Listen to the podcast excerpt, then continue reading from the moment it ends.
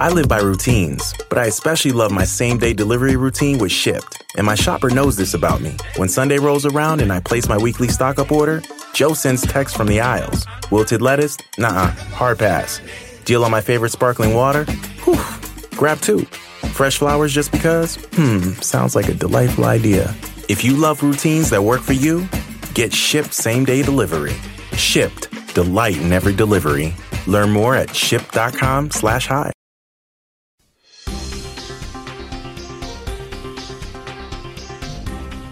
Welcome back to Pod Save the World, everybody. I had thought I was going to take a brief hiatus from the show this week because we were doing a number of all day meetings. And then our good friend Donald Trump decided to create a constitutional crisis by firing the head of the FBI. So on the line today is uh, my friend Matthew Miller. Um, Matt was the director of the Office of Public Affairs for the Department of Justice.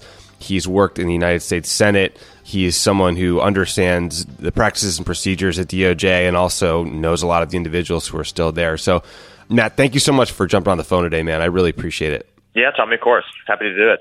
So, full disclosure, many Democrats and many Republicans have been all over the map on Comey and his the way he's handled the Clinton investigation. A lot of Democrats praised him when they felt like he exonerated Hillary Clinton back in July of 2016. They criticized, rightly, in my opinion, uh, his decision to send a letter to Congress that made it sound like he was reopening his investigation into Hillary Clinton's emails just days before the election. You are not one of those people. You have been totally consistent. When Comey did his press conference on July 5th, 2016, you said it was totally inappropriate and a total departure from FBI and DOJ standards. Can you explain why you were so critical of him then and now and what those standards are that you felt he was violating? Yeah, so uh, it's a pretty simple rule at DOJ, which is when the department investigates someone. So the FBI has enormous power. The Department of Justice has enormous power. They can look through, you know, with warrants, they can look through your emails, they can tap your phones, they can interview your neighbors, your coworkers. They can really, you know, damage your reputation. But they do that by, you know, th- there are some simple rules they're supposed to abide by. And one of them is if they're going to publicly say something about you, they do it in court, and they do it by way of bringing an indictment, uh, by way of you know bringing you up and trying to to prosecute you in in a court setting where you have a, def- a chance to defend yourself. And there's this neutral third party, either a judge or a jury, who gets to decide who's right if they investigate you and they decide they're not going to bring charges and they're not going to put the weight of the department behind uh, what they say in court, they're supposed to shut up and quietly go home. And you do not, um, it's just this fundamental rule. If you're not charging someone, you don't come out and then say, well, I'm not going to bring charges, but their behavior was careless and they might have gotten some classified information, but it's hard to prove. And Jim Comey just seemed to come up with this different rule for Hillary Clinton than applied to anyone else. And I thought it was completely inappropriate for him to do it. So he did the a hearing the other day, and he basically said, "I saw two doors, right? You know, sort of conceal or disclose." Did you think that was just a cop out? Was that just bullshit? It was total bullshit. It was a cop out he came up with uh, now to justify something he did back then. Let, us be honest. It, the the reason he sent that letter was because he put himself on this path starting in July 5th. So, like, he violated the rules doing the press conference. He then went up to Congress a couple days after that press conference in July and testified about it in a way and gave much more information than an FBI director would ever give about a case. And then he turned over all the FBI's internal files to Congress about it, which they promptly leaked out in the middle of the presidential campaign and created a bunch of you know, damaging news cycles to, to for for Clinton. Um, and it kind of set this precedent where he was going to handle the investigation different than he did anything else, and that got him in this place where he ended up sending the letter. And it had nothing to do with this decision of whether to disclose or conceal. And, and conceal is, by the way, a euphemism for all of the Department of Justice's normal rules and practices. I mean, that, that's what right. the department is supposed right. to do. It conceals. If, if you want to use the word conceal, that's how the department operates every day because that's what they're supposed to do. But but you know he ends up sending this letter. I think it, honestly because he was worried it was going to leak and he was going to get criticized by Republicans in Congress, and he thought he would win or he thought Hillary would win, and so he didn't want to be con- accused of being a shill for her, and so he bent over backwards to appease Jason Jason Chaffetz and all these other Republicans who are on his back.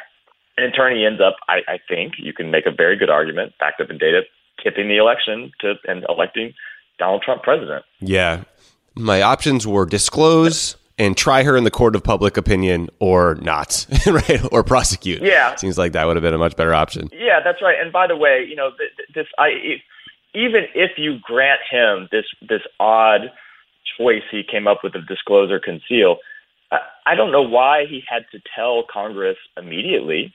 There, the, the the department has this longstanding rule that you don't do anything in the 60 days before the election that that could be seen as influencing the election unless you absolutely you know have to for some investigative reason and that would be say if evidence is going to be destroyed if witnesses are going to flee then you take whatever then the investigation comes first but there was no destruction of evidence that was possible they had uh, Weiner's laptop in their hands. There was no urgency at all to do it. They could have waited. They could have told Congress after the election. But beside the fact that everything they had, you know, was, was you know, basically stuff that they had before. There was no new thing to investigate anyway, as they you know eventually right. confirmed. Right. And and this is the point in the conversation where every so-called wise man in Washington says, well, you know, if he'd held on to it, it would have leaked. And, and my response to that is always, well, if they couldn't hold on to information that long without leaking, they should all quit their jobs because those guys investigate much more sensitive things every single day without leaking it. But I guess that's besides the point. That's right. Leaking's a management issue, and and by the way, leaking it and you can manage a story that's leaked. It's much different than sending a letter where you officially announced an open investigation. The magnitude yeah. couldn't be couldn't be greater. Totally agree. So fast forward to last night, this shocking announcement that Jim Comey has been fired. You worked at DOJ. You understand the people, the culture the mission of the place. Like, what do you think about this decision, and what are you hearing from people who are still at DOJ or at the FBI about what happened and, and how they're sorting this out? So, everyone I've talked to last night and this morning, either either people that are still there or people you know, who who were there with me that have left, are, are completely shocked because. Look, there there is there is one principle. We just talked about a bunch of rules that Comey violated. There is one principle at DOJ that is more important than any other principle, and that is that the FBI, the Department of Justice, has the ability to conduct criminal investigations free from interference with from the White House.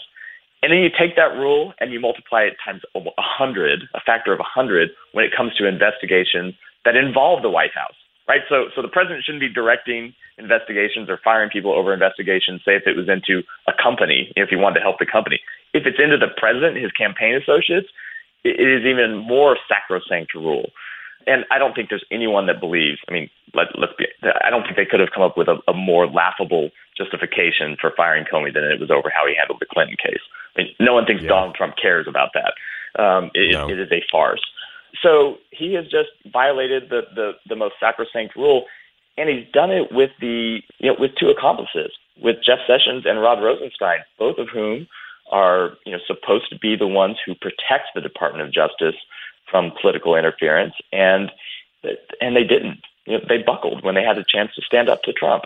Yeah, I mean, I think all of us like see some darkness inside of Jeff Sessions and have feared him since the day he was nominated. But but Rod Rosenstein is supposed to be a professional, nonpartisan guy. He worked at the Department of Justice during the Clinton administration. He was an assistant U.S. attorney but he released this absurd letter that seemed to be written solely as a pretext to allow Trump to fire Comey. What, what did you make of that letter? And it's and to me, in some ways, that was the most shocking part of what I read yesterday. So I'll, say two things about the letter. One about the content, uh, and the second about the timing. First, on the content, you know, typically Department of Justice letters, they cite rules, they cite practices, they cite precedent, and there's some of that in the Rosenstein letter. But then he takes all of these quotes um, from former Justice Department officials who were gone from the department that said things in real time back in the fall. That reads a lot more like a political opposition research document. It's a political document where you pull out um, a bunch of quotes and use them to justify what you're doing. And you already see the White House coming out and using it and saying, well, there are a bunch of Democrats who criticized Comey. And if they criticize Comey, um, as, as is noted in this Rosenstein memo, well, then it's perfectly appropriate to fire him, which is a, you know, a leap, obviously, to get from criticizing him to firing him. So that's one thing. And then on the timing, let me tell you the way, I, I, don't, I don't remember this from, from dealing with DOJ somewhat when you were at the White House. The, the way DOJ moves is slow and deliberate. I mean, if, mm-hmm. if you know the department needs to open, you know, order like new toilet paper for the bathrooms, it takes weeks and you know three memos. Right. Um, the idea that Rod Rosenstein, on his own, in the first two weeks of uh, uh, in his tenure as, as as deputy attorney general, decided you know what? I'm going to just launch this review of Jim Comey's tenure as he is conducting the most sensitive investigation possible. And I'm going to write this memo to the Attorney General. And in the same day that he gets the memo, the Attorney General, without any taking time to consider it, consider it, to deliberate, to ask for other views, turns around and writes a letter to the president on the same day. And the president then on that same day decides to fire Comey and have one of his henchmen, his, his personal bodyguard, Banana Republic stuff, walk a letter over to, to the FBI and, and deliver it. I mean, it it just defies any belief. It is so transparent and so obvious that they came up with an outcome. The president wanted to fire Jim Comey, and they worked backwards to try to find the most plausible way to do it without it being obvious what it's all about, and that's the Russia probe. Yeah. Okay. So this is the thing, right? Everyone who's observing this, like to their great credit, you know, you Jeffrey Toobin, who's a legal expert and analyst on CNN last night, saying, "Give me a break with this Rod Rosenstein letter." The only reason that he is being fired is because there's an ongoing investigation into uh, whether Trump's aides coordinated with Russia to interfere in our elections. The notion that somehow they suddenly care about how Hillary Clinton is treated is ridiculous, et cetera. So when I was at the NSC, I spent a lot of times in meetings with the deputy FBI director, a guy named Sean Joyce, who you know looked and sounded like an expert from The Departed. He was not a guy you wanted to piss off. He, you know, he would he seemed like he had prosecuted. Yeah, he prosecuted a lot of bad mofo's in his day. What the hell happens with this counterintelligence investigation now? Does it get kicked to the deputy? Are you worried that this thing could be squashed if he names like Chris Christie or some other supplicant like Rudy Giuliani to be the next FBI director? Like, how does this work now? Boy, that is the million dollar question. So um, the deputy director of the FBI will take over as the acting director now, while Trump uh, nominate, you know, find someone and nominate someone, and that could take a while. I mean, I guess I guess they can do it tomorrow if they just don't vet him, um, because they've done that. they've done that. They've they've pursued that model before, like with Mike. Yeah, they love that one. But yeah. if they if yeah if they do a real search, it will take some time to to consider it and come up with someone, and then you would think a pretty rough confirmation process. Uh, you would hope anyway. Um, but in the meantime, the the acting director of the FBI will oversee it, and Rod Rosenstein from the DOJ side will oversee it. But there is now this question about the leadership of the investigation all being compromised. So you have Rod Rosenstein, who ultimately is responsible as the deputy attorney general. Mm-hmm. I think his actions in writing this memo and being complicit in this firing absolutely raise, you know, call his objectivity into doubt. Um, the head of the National Security Division at DOJ, which is the prosecuting and investigative division on, on the DOJ side that does counterintelligence investigations, is headed by Dana Boente, who is the, the U.S. attorney in in the Eastern District of Virginia, Northern Virginia, and who is the person who took over as deputy attorney general when Trump fired Sally Yates. I think right. you know, he's he's still hanging around on an acting basis, looking for a permanent job. I think you have to question whether he can carry it out. And the problem is, so look, they can't come in and shut down the investigation right now. I mean, that, there would be leaks and resignations. They would never get away with it.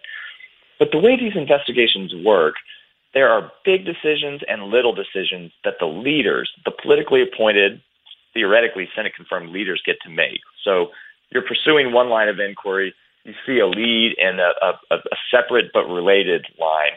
You have to decide do we pursue that or do we not?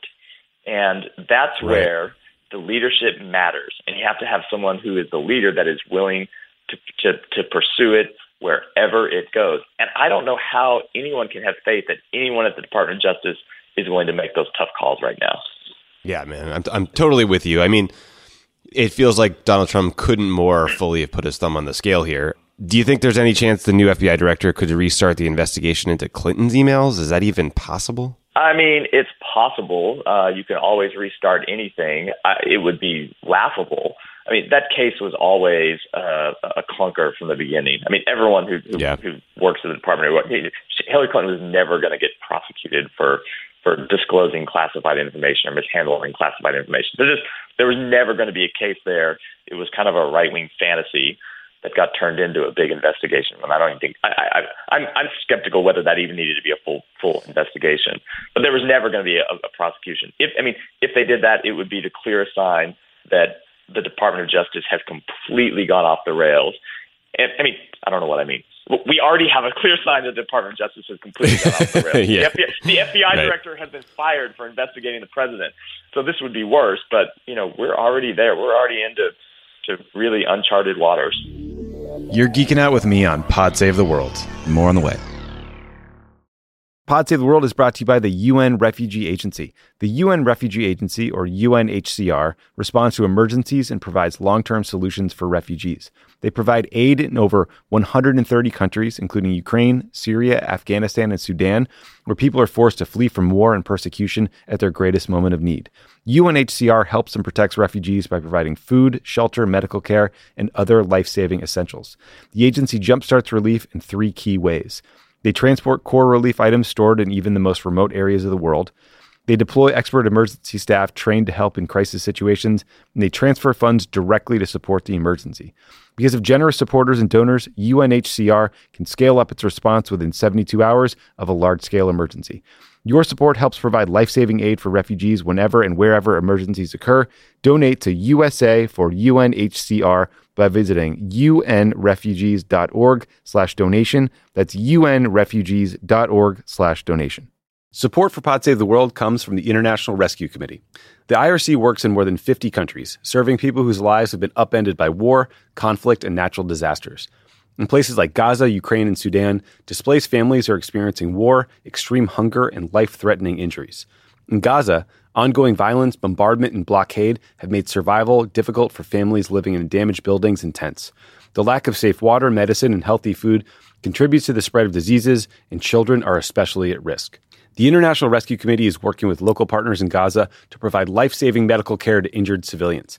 The IRC works around the world to help families in crisis by delivering critical supplies such as therapeutic food for malnourished children, clean water, cash assistance, and more. Your donation will support this work and help children and families survive. Listen, the International Rescue Committee is an incredible organization. They are doing the Lord's work all around the globe. I have donated to them, you know, for many, many years now because I know that my dollar will go towards helping people. It's not going to go to administrative costs or overhead fees. It's just an incredible group doing great work. I hope you'll consider them. Donate today by visiting rescue.org slash rebuild. That's rescue.org slash rebuild. This show is sponsored by BetterHelp. We all carry around different stressors, big and small. When we keep them bottled up, it can start to affect us negatively.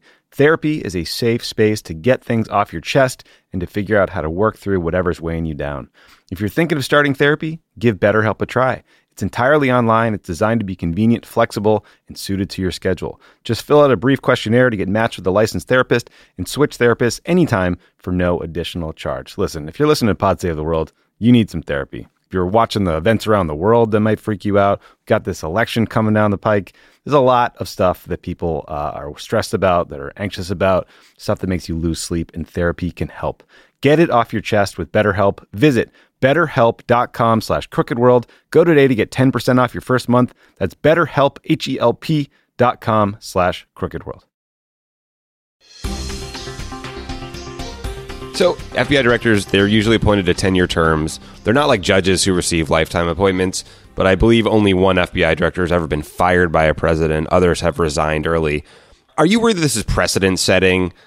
Like, can Congress speak out and do anything to prevent yet another norm from being eroded? Because, you know, normally there was just sort of seen as a political cost to hiring a problematic FBI director. Like, Bill Clinton had a notoriously awful relationship with his FBI director, Louis Freeh, right? But he couldn't fire the guy because he thought it would just look so bad optically. Clearly, we are in another planet here, and Donald Trump doesn't give a shit about any optics and cared more about Jim Comey being on TV too often than he did about what's going to be a massive reaction. I mean, is there any way to keep this from from being precedent setting, or are we just are we screwed now?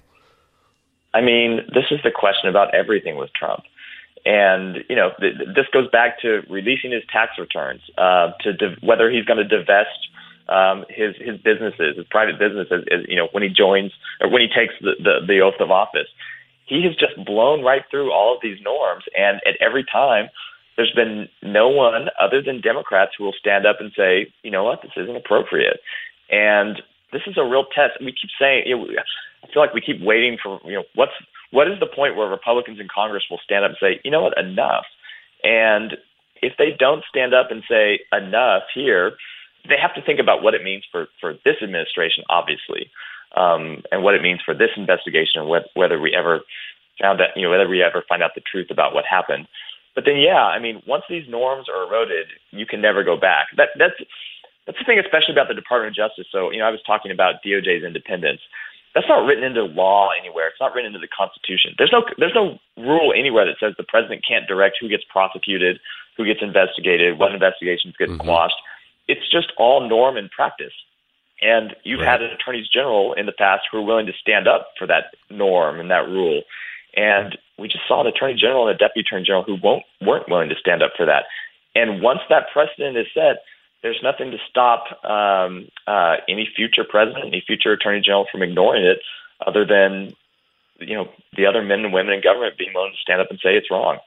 Right. I mean, yeah, the the comparison we're hearing a lot, the Nixonian comparison, is is to an incident called the Saturday Night Massacre, which was in October of 1973. President Nixon wanted to fire the special prosecutor in charge of the Watergate investigation.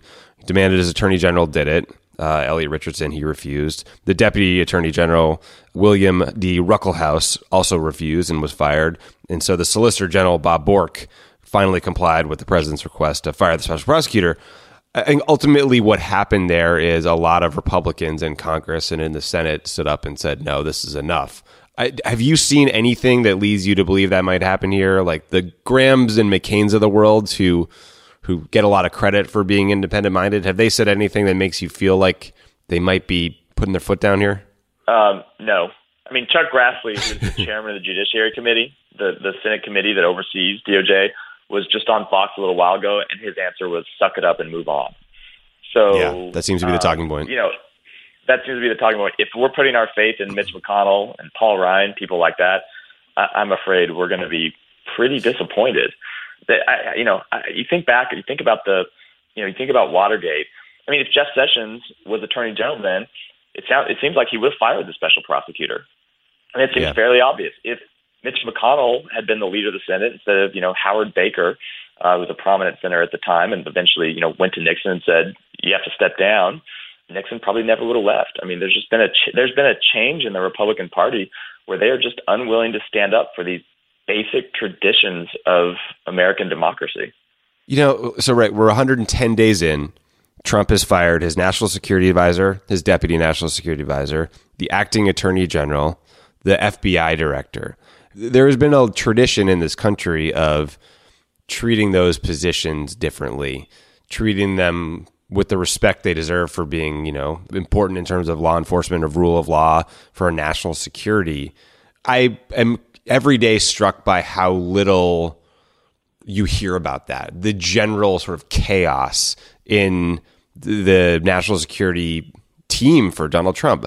Do you hear more about this from the people you talk to or work with who are still in these institutions? Are they nervous? Uh, I can tell you people at DOJ are nervous. And people were already nervous about Jeff Sessions. It's hard to overstate that. People were nervous about, about you know, whether he would enforce civil rights, um, whether he would respect uh, criminal justice reform, and, and clearly doesn't. We just know his, his, his beliefs on that.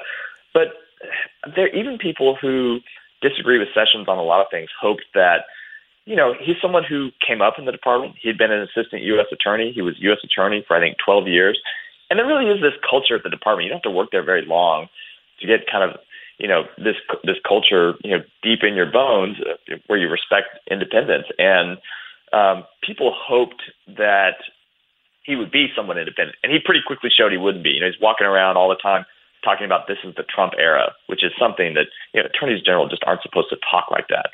And then everyone went, well, so Jeff Sessions isn't going to be the one to stand up for the department's traditions, but maybe Rod will be. You know, Rod has been here, served through both administrations. He'll be the one to stand up for us. And last night we found out that Rod isn't going to be that person either. And so now yeah. I think you're going to have a lot of people at DOJ have to decide, you know, do I just leave or do I stay and try to fight? Do I try to hang it out and and do what I can from the inside and be prepared to resign or be prepared to to be a whistleblower? It's kind of individual decisions of everyone there, and you know, unfortunately, you, most of the people you talk to are like, they say, I, I don't know how long I can stay here, and you want to yeah. say, look, stay and fight and tough it out, but I mean, you ask yourself, would you stay? I mean, it's hard to imagine. I don't know. I, I really don't know. And you're right. And, you know, I, I think all of us sort of hope that Donald Trump will feel some shame. We'll see the headlines and wonder if he maybe made a mistake. But he spent the morning and last evening with childish attacks on Chuck Schumer, calling him a crybaby, attacking the the service. You know, Richard Blumenthal, the senator from Connecticut's record of service or something. I don't know what the fuck he's talking about. And this morning he's meeting with with Lavrov, Putin's top diplomat. It's like I can't tell if they're actively thumbing their noses at us or if you know they're just that stupid. I mean, I, I think I sort of lean towards the latter, but I don't know if you have a take here. I think the staff are that stupid. I mean, you hear these reports that they thought this wouldn't be that controversial, which just shows how what? how you know how idiotic they are. It shows two things. It shows how politically stupid they are. It also shows that no one there has any clue about the traditions of the United States government and how it's supposed right. to work. Um, right. But I, but I would put Trump in a different category. I think Trump is rubbing our noses in it. You know, I yeah. think this is a dominance thing for him. He's showing, look, I'm the boss. I'm the one that gets to decide what happens, and I'm going to do whatever I want and none of you can stop me. And and you know what?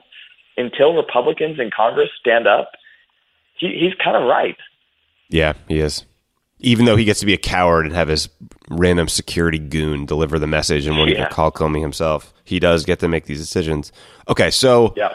last question for you is like what what's the end game here? So Trump will have to name a new FBI director. There will be hearings to confirm that individual. I mean, do you think that Democrats will make the entire conversation about Comey's firing and the Russia investigation, or try to extract some promise that that investigation will continue un unmessed uh, with? I would think, and I would hope that they would make confirmation of a new FBI director contingent upon the deputy attorney general appointing a special prosecutor. That's clearly the only way out of this is someone that is completely independent from the White House, completely independent from the chain of command at DOJ, has to be someone like that who investigates this entire um, uh, Russia case.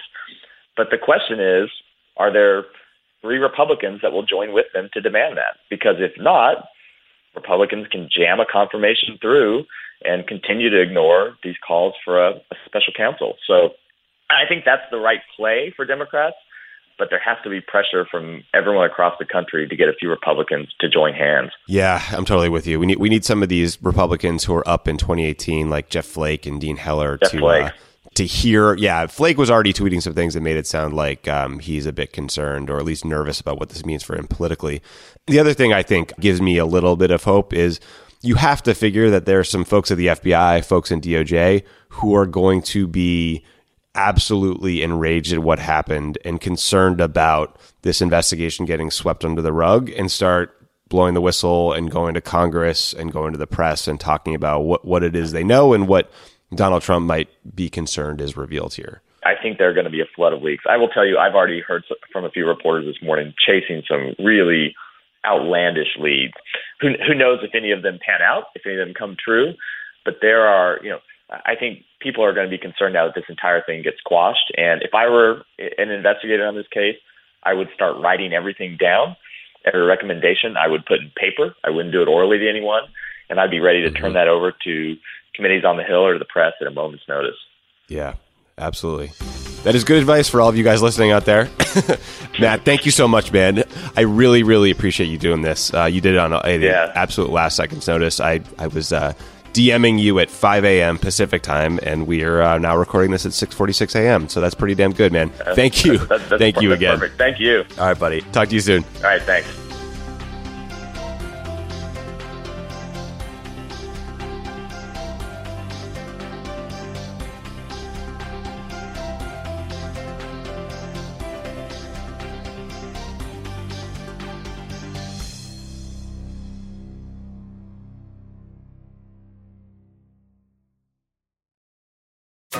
Ask Sherwin Williams and get 30% off duration and super deck products May 17th through the 20th. That means 30% off our most popular color family, blue.